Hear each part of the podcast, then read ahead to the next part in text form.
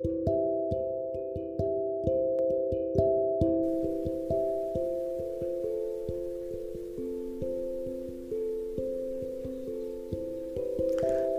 அனைவருக்கும் வணக்கம். உங்களை மறுபடியும் சந்திக்கிறதுல ரொம்ப மகிழ்ச்சி. இது ஜென்ரம் மீடியாவின் மனிதா மனிதா.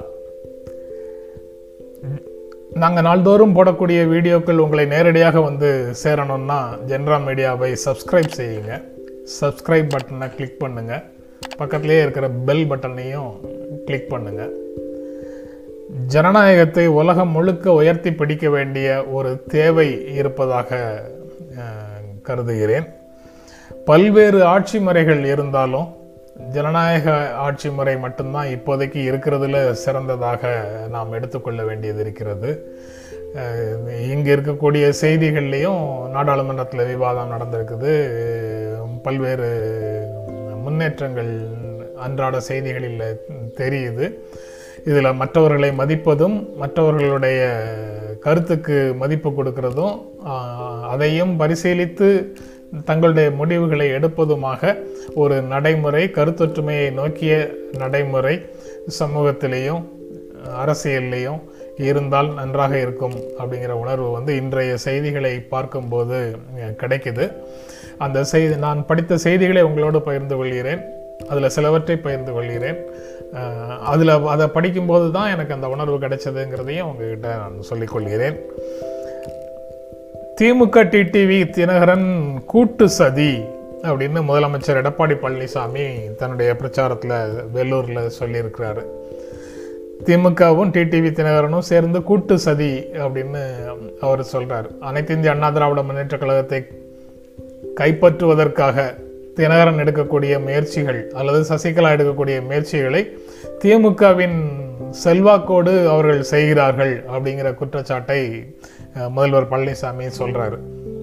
ஏன் அவர் அப்படி சொல்றாரு? அப்படி ஒரு பொசிஷனிங் பண்ணிக்கிட்டா தான் திமுக எதிர்ப்பு வாக்குகளை தான் பெற முடியும் அப்படின்னு நினைக்கிறாரு. ஸ்டாலினுக்கு எதிரான தலைவராக ஒற்றை தலைவராக தன்னை முன்னிறுத்தி கொள்ள முடியும் அப்படிங்கிறதுக்காக அஹ், சொல்றாரு. மற்றபடி அந்த கூட்டு சதியை அடுத்து வரும் செய்திகளை பார்க்கும்போது அப்படி இருக்குதா? இல்லை வேற என்ன நடக்குதுங்கிறதையும் நாம் பார்க்க முடியும். அதே இதில் வந்து அந்த கூட்டத்திலேயே வாரியார் பிறந்த நாள் அரசு விழாவாக கொண்டாடப்படுங்கிற செய்தியையும் சொல்கிறாரு இது ஒரு முக்கியமான செய்தி. வாரியார் பிறந்த நாளோடு சேர்த்து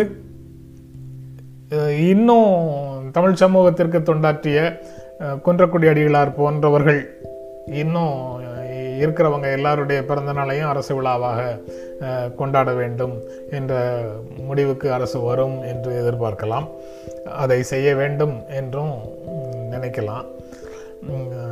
Sasikala to gain battle to regain control of ADMK She had challenged the conduct of ADMK General Council meeting in which she was sidelined.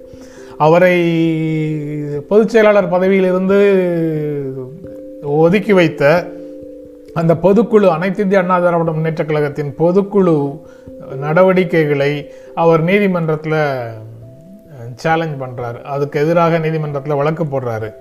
அதிமுகவை தன்னுடைய கட்டுக்குள் எடுப்ப கட்டுப்பாட்டுக்குள் எடுப்பதற்கு அவர் தொடர்ந்து முயற்சி செய்கிறாரு அப்படிங்கிறத அந்த செய்தி சொல்லுது.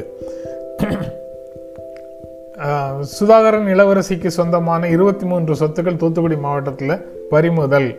தஞ்சையில் இருபத்தாறாயிரம் சதுரடி காலி மனை அரசுடைமை அப்படின்னு இன்னொரு செய்தி. அதாவது சுதாகரன் இளவரசி அதாவது சசிகலாவின் உறவினர்களுக்கு எதிரான நடவடிக்கையாக அரசு இந்த நடவடிக்கையை எடுக்கிறது. ஒற்றுமையுடன் நின்று ஜெயலலிதா ஆட்சியை அமைப்போம் அப்படின்னு டிடிவி தினகரன் சொல்கிறார் அதாவது எல்லாரும் ஒற்றுமையோடு இருந்து ஜெயலலிதா ஆட்சியை அமைப்போம் அப்படிங்கிறதை அவர் சொல்கிறார் யாரும் பழனிசாமி பன்னீர்செல்வம் யாரும் எதிரிகள் இல்லை அப்படிங்கிற கருத்தையும் அவர் வந்து சொல்கிறாரு கூடவே இரண்டு தொகுதிகளில் ஆர்கே நகர் தேனி மாவட்டத்தில் ஒரு தொகுதி என்று இரண்டு தொகுதிகளில் நான் நிற்பேன் அப்படின்னு சொல்கிறாரு அதெல்லாம் எப்படி முடிவு செய்தார்கள் என்றெல்லாம் தெரியல. அப்போ அமமுக தனியாக நிற்க போகுதுன்னா அவர் சொல்கிற முடிவு தனி. ஒற்றுமைக்காக முயற்சி செய்கிறார்கள் என்றால் கூட்டு முடிவாகத்தான் அதை எடுக்க முடியும். ஆனால் அவர் வந்து ரெண்டு தொகுதிகளில் நிற்பேன் நிற்பேன் என்று சொல்கிறார். ஒற்றுமையோடு நிற்போம் என்றும் சொல்கிறார். பக்கத்திலேயே இன்னொரு செய்தி இருக்குது அதிமுக அலுவலக திறப்பு விழாவுக்காக. முதல்வர் பழனிசாமி ஓபிஎஸ் விரைவில் டெல்லி பயணம். பிரதமர் மோடி அமித்ஷாவை சந்திக்க திட்டம் அப்படின்னு அந்த செய்தி சொல்லுது.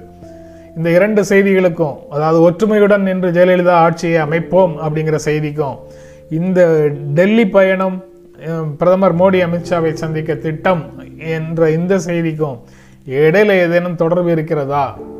ஏன் அடுத்தடுத்து இந்த செய்திகள் இருக்குது அல்லது அடுத்தடுத்து போடுவதனால் அதுக்கு ஒரு பொருள் கிடைக்குதா? அப்படிங்கிறதெல்லாம் நான் உங்கள் பார்வைக்கு விட்டுவிடுகிறேன். அப்புறம் மத்திய அரசிடம் மாநில உரிமைகளை அதிமுக அடகு வைத்திருக்கிறது அப்படின்னு திராவிட முன்னேற்ற கழக நாடாளுமன்ற உறுப்பினர் கனிமொழி பேசியிருக்கிறாங்க. தன்னுடைய அதிகாரத்தை காப்பாற்றிக் கொள்வதற்காக ஆட்சியை தக்க வைத்துக் கொள்வதற்காக இந்த அரசு மாநிலத்தின் நலன்களை அடகு வைத்து விட்டது அப்படின்னு அவர் பேசியிருக்கிறாரு. அதுக்கப்புறம் பாரதிய ஜனதா கட்சியினுடைய தமிழ்நாடு தலைவர் எல். முருகன் செய்தியாளர்களுக்கு சந்திக்கும் போது சொன்னதாக ஒரு செய்தி. திமுகவினர் இன்றைக்கு வேல் எடுத்து தெரிவதை மக்கள் நம்ப மாட்டார்கள் அப்படின்னு சொல்றாரு. சசிகலா பற்றி கேள்வி கேட்டதுக்கு அதை பற்றி கருத்து சொல்ல விரும்பவில்லை. அதாவது சசிகலா மேல குறிப்பாக எந்த கருத்தையும் சொல்லலை அப்படின்னு சொல்லி கடந்து விடுகிறார். வேல் யாத்திரையின் போது நாங்கள் வேல் யாத்திரை நடத்த போது எங்களை கிண்டல் பண்ணாங்க திமுகவினர். ஆனால் இன்றைக்கு வேலை அவர்கள் எடுத்துக்கொண்டு செல்கிறார்கள் அப்படின்னு சொல்கிறாரு முருகன். நாடாளுமன்றத்தில் பேசும்போது திமுக நாடாளுமன்ற உறுப்பினர் டிஆர் பாலு ஒரு செய்தியை சொல்கிறார் அது எதிர்க்கட்சிகள் அனைத்தும் இணைந்து பணியாற்றினால் பாரதிய ஜனதா கட்சி இருக்கும் இடம் தெரியாமல் போய்விடும் அப்படின்னு அவர் பேசியதாக நாடாளுமன்றத்தில் டிஆர் பாலு பேசியதாக செய்தி இருக்குது. அதாவது முப்பத்தி ஏழு புள்ளி ஐந்து சதவீத வாக்குகளையே பாரதிய ஜனதா கட்சி பெற்றிருக்கிறது.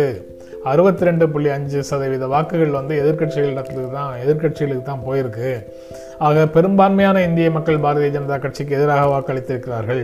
ஆனால் வெற்றி பாரதிய ஜனதா கட்சிக்கு கிடைப்பதற்கு முக்கியமான காரணம் அவர்கள் ஒற்றுமையுடன் இல்லாமல் பிரிந்து நிற்பதால் வாக்குகள் சிதறுவதால் இந்த ரிசல்ட் வருது. அதனால் ஒருங்கிணைக்கப்பட்ட ஒத்துழைப்பு மற்றும் ஒற்றுமை இதை வந்து எதிர்க்கட்சிகள் கொண்டு வரணும். இதை பெரிய கட்சிகள் கவனத்தில் கொள்ள வேண்டும் என்றெல்லாம் அவர் வந்து நாடாளுமன்றத்தில் பேசியிருக்கிறார்.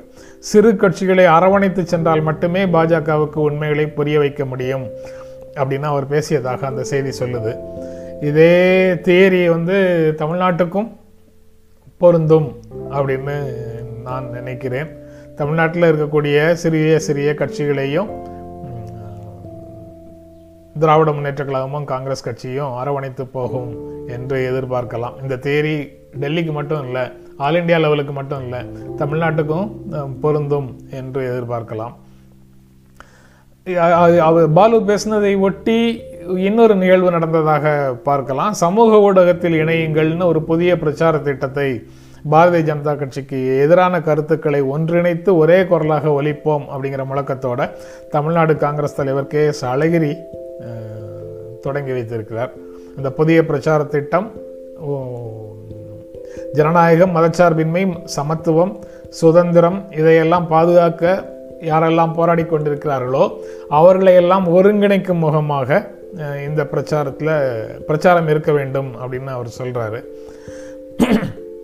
இதில் காங்கிரஸ் கட்சியினுடைய சமூக ஊடக போராளிகளை ஒன்றிணைக்க முடியும் அப்படின்னு சொல்கிறார் ஓ நானும் அந்த தலைப்பை பார்த்த உடனே அரசியல் கட்சி காங்கிரஸ் என்ற கட்சிக்கு மே வெளியில் இருக்கக்கூடிய ஜனநாயகத்தின் மீது அக்கறை உள்ளவர்கள் மதச்சார்பின்மையின் மீது பிடிப்புள்ளவர்கள் எல்லாரையும் ஒருங்கிணைக்கான முயற்சி தானோ அப்படின்னு நினைச்சேன். ஆனால் இதன் மூலம் ஐந்து லட்சம் காங்கிரஸ் சமூக ஊடக போராளிகளை ஒன்றிணைக்க முடியும்னு சொல்கிறார் காங்கிரஸ்ல சிதறி கிடக்கக்கூடியவர்களைத்தான் ஒன்றிணைப்பதற்கான முயற்சியாக உள்ளுக்குள்ளே பார்க்கும்போது தெரியுது. மு க ஸ்டாலினுக்கு அனைத்து விவசாயிகள் சங்க ஒருங்கிணைப்பு குழுவினர் நன்றி தெரிவித்திருக்கிறார்கள். அதாவது உங்களுடைய அறிவிப்பால் கடன் தள்ளுபடி உடனடியாக கிடைத்தது அப்படின்னு அவரிடம் சொல்லியதாக அந்த செய்தி சொல்லுது. ஏற்கனவே கூட்டுறவு வங்கியினுடைய கடன்கள் தள்ளுபடிக்கு விவசாயிகள் சங்கத்தை சேர்ந்தவர்கள் முதலமைச்சருக்கு நன்றி தெரிவித்தார்கள். இப்போது திமுக ஆதரவாக நிலைப்பாடு எடுக்கக்கூடியவர்களாக இருக்கலாம் அந்த விவசாய சங்க சங்கங்களை சேர்ந்தவர்கள். அவர்கள் வந்து அந்த பெருமையை உங்களுடைய அறி திமுக ஆட்சிக்கு வந்தால் விவசாய கடன் தள்ளுபடி செய்யப்படும்னு நீங்கள் அறிவித்ததால தான் இது நடந்தது அப்படின்னு அந்த பெருமையை முழுக்க முழுக்க திமுகவுக்கு கொடுத்து ஸ்டாலினுக்கு நன்றி தெரிவிக்கிறார்கள். அப்புறம் நா- நாடாளுமன்றத்தில் ரொம்ப ஒரு எமோஷனல் நிகழ்வு. குலாம் நபி ஆசாத் இடத்தை இட்டு நிரப்புவது கடினம். அப்படின்னு பிரதமர் நரேந்திர மோடி குலாம் நபி ஆசாத்துக்கு பிரியா விடை கொடுக்கக்கூடிய நிகழ்ச்சியில் கண்ணீர் மல்க ஆசாதை பாராட்டினார் அப்படின்னு ஒரு செய்தி. பதவி வரும்போது அதை எவ்வாறு கையாள்வது அப்படின்னு ஆசாத் நன்கு அறிந்திருந்தார். அதுதான் எனக்கு ரொம்ப உணர்வு பூர்வமான தருணம் அப்படின்னு எதிர்க்கட்சியை சேர்ந்த காங்கிரஸ் கட்சியை சேர்ந்த குலாம் நபி ஆசாத்தை நரேந்திர மோடி பாராட்டுகிறார். உங்களை ஓய்வு பெற நான் விடமாட்டேன். உங்களிடம் தொடர்ந்து ஆலோசனை கேட்பேன். உங்களுக்காக என்னுடைய வீட்டின் கதவுகள் எப்போதும் திறந்திருக்கும். உங்களை பலவீனமடைய விடமாட்டேன் அப்படின்னு சொல்றாரு. இதையெல்லாம் காங்கிரஸ் கட்சிக்குள்ளே நடக்கக்கூடிய கருத்து வேறுபாடுகள் மோதல்கள் இதில் வந்து குலாம் நபி ஆசாத் தலைமைக்கு மாறான கருத்தோடு இருக்கிறாரா? இல்லை அதை வந்து மனதில் கொண்டு நரேந்திர மோடி இப்படி சொல்கிறாரா என்றெல்லாம் பார்ப்பது ஒரு வகை ஆய்வு. ஆனால் எதிர்க்கட்சியை சேர்ந்தவர்களை இவ்வளவு துல்லியமாக ஆராய்ந்து அவர்களை பாராட்டி பேசுவது அவர்களுடைய கருத்தை கேட்பேன் ஆலோசனையை கேட்பேன்னு சொல்வது ஜனநாயகத்தில் ஒரு முதிர்ச்சி அடைந்த நிலைக்கு நாம் நகர்ந்து கொண்டிருக்கிறோம் அப்படிங்கிறதை காட்டுது. இது உண்மையிலேயே லெட்டர் அண்ட் ஸ்பிரிட் நாம் சொல்வதைப் போலவே செயலையும் செய்து காட்டினால். ஆசாதுக்கு மட்டும் இல்லை மிக கடுமையாக ஆட்சியை விமர்சிக்கக்கூடிய எதிர்கட்சிகளைச் சேர்ந்தவர்களையும் கருத்து கேட்டு ஆலோசனை செய்து தொடர்ந்து ஆட்சியை நடத்தினால். தங்களுக்கு பெரும்பான்மை இருக்கிறது என்ற ஒரே காரணத்திற்காக தங்களுடைய முடிவுகளை மட்டுமே செயல்படுத்துவது என்ற நிலையிலிருந்து மாறி எப்போதும் எல்லா விஷயங்களுக்கும் கருத்தொற்றுமையை நோக்கி போவதற்கு முயற்சி செய்தால் ஜனநாயகம் செழுமையடையும் அப்படிங்கிறதுல இருவேறு கருத்துக்கள் இருக்க முடியாது. அந்த செய்தியை பார்க்கும்போதே அடுத்து இன்னொரு செய்தி. காஷ்மீர் ஃபருக் ஃபரூக் அப்துல்லா முன்னாள் முதல்வர் ஃபரூக் அப்துல்லா பேசுகிறாரு நாடாளுமன்றத்தில். சென்ட்ரல் சப்போர்ட்டிங் டெமோக்ரஸி ஜனநாயகத்தை மத்திய அரசு அழிக்கிறது அப்படின்னு அவர் பேசுகிறாரு அதற்கு அங்கு நடந்த டிடிசி தேர்தல் பிறகு அங்கே இருக்கக்கூடிய உ- உறுப்பினர்களை அணி மாற்றுவதற்கு முயற்சி நடக்குது அப்படின்னு குற்றச்சாட்டையும் அவர் முன்வைக்கிறாரு. அப்புறம் உலகத்தில் இருக் உலகம் முழுக்க எல்லா நாடுகளிலும் ஜனநாயகத்தை நிலைநிறுத்துவதற்கு இரண்டு நாடுகளும் இணைந்து வேலை செய்யும் ஒத்துழைக்கும் அப்படின்னு அமெரிக்க அதிபர் ஜோ பைடன் நேற்று இந்திய பிரதமர் நரேந்திர மோடிக்கு ஃபோன் பண்ணி பேசியிருக்கிறாரு. அது தொடர்பாக அமெரிக்க அரசு ஒரு செய்தி குறிப்பையும் வெளியிட்டிருக்கிறது. அதாவது free and open Indo Pacific அப்படின்னு அவங்க அவர் பேசும்போது குறிப்பிட்டிருக்கிறார். ஒரு சுதந்திரமான அப்படின்னு சுதந்திரமான திறந்த மனதோடு கூடிய இண்டோ பசிபிக் ரீஜன் இந்த பகுதியில் இருக்கக்கூடிய நாடுகள் அப்படின்னு அவர் பேசியிருக்கிறாரு. Mister Biden underscored his desire to defend democratic institutions and norms around the world உலகம் முழுவதும் ஜனநாயக நிறுவனங்களை காப்பாற்றுவதற்கும் அதனுடைய விதிகளை உயர்த்தி பிடிப்பதற்கும் அவசியம் இருக்கிறதுன்னு அவர் வந்து நரேந்திர மோடியிடம் சொன்னதாக அந்த செய்தி சொல்லுது. அப்புறம் இன்னொரு கவலை தரக்கூடிய செய்தி சென்னையில் படிப்படியாக முகக்கவசம் அணிவது குறைந்து கொண்டே வருகிறது. அது மிகவும் கவலை அளிக்கிறதுன்னு அதிகாரிகள் சொல்கிறாங்க எண்ணிக்கை கொரோனா பாதிப்பு எண்ணிக்கை குறைந்து கொண்டே வருகிறதுன்னு ஒரு பக்கம் உண்மையாக இருந்தாலும் ஆபத்து இன்னும் நீங்கவில்லை. அதனால் முகக்கவசத்தை தொ- தொடர்ந்து அணியுங்கள்.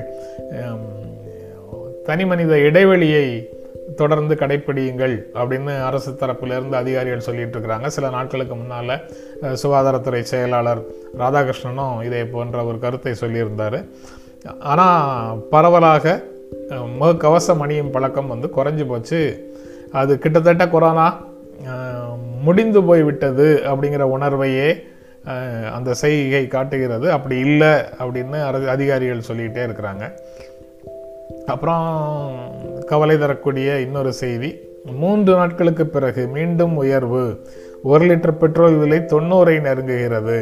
டீசல் எண்பத்தி ரெண்டு ரூபாய் அறுபத்தாறு காசுக்கு விற்பனை அப்படின்னு ஒரு செய்தியும் இருக்குது பெட்ரோல் விலை ஏறி ஏறிக்கொண்டே இருக்கிறது. டெய்லி ஏறுது அல்லது ரெண்டு நாளைக்கு ஒரு தடவை ஏறுது மூணு நாளைக்கு ஒரு தடவை ஏறுது. சில நாட்கள் குறைவாக குறையுது. சுதந்திரமான சந்தை வந்து விலையை தீர்மானிக்கிறது. அரசுக்கு வந்து இது போன்ற விலையை கட்டுப்படுத்துவதற்கான உரிமை தேவையில்லை அல்லது அந்த அதிகாரம் தேவையில்லை சந்தையே அனைத்தையும் தீர்மானித்து கொள்ளும் அப்படின்னு அரசு வந்து கை கழுவி ஒரு பத்து வருடங்கள் ஆகுது. ஆனால் அதனுடைய கியூமுலேட்டிவ் எஃபெக்ட் அதாவது படிப்படியாக அந்த முடிவிலிருந்து ரெண்டாயிரத்தி பத்தில் அரசு எடுத்த அந்த முடிவிலிருந்து இன்று இரண்டாயிரத்தி இருபத்தொன்று வரை அந்த துறையில் என்ன நடந்திருக்குங்கிறத நம்ம அன்றாடம் உணர்ந்துட்டுருக்குறோம் தினந்தோறும் உணர்ந்துட்டுருக்குறோம் பெட்ரோல் போட போகும்போதெல்லாம் உணர்ந்துட்டுருக்குறோம் பொருட்களை வாங்கும் போதெல்லாம் உணர்ந்துட்டுருக்குறோம் அது வந்து ஒரு கவலை அளிக்கக்கூடிய செய்தியாகவே இருக்குது சர்வதேச சந்தையில் விலை குறைந்தாலும் இங்கு விலை குறையவில்லை அப்படிங்கிறது ஒரு சிக்கலாகவே இருக்குது இத்தோட இந்த செய்திகளை நான் பகிர்ந்து கொள்ளும் செய்திகளை நிறைவு செய்கிறேன். இன்னொரு நிகழ்வில் சந்திக்கலாம். நன்றி வணக்கம்.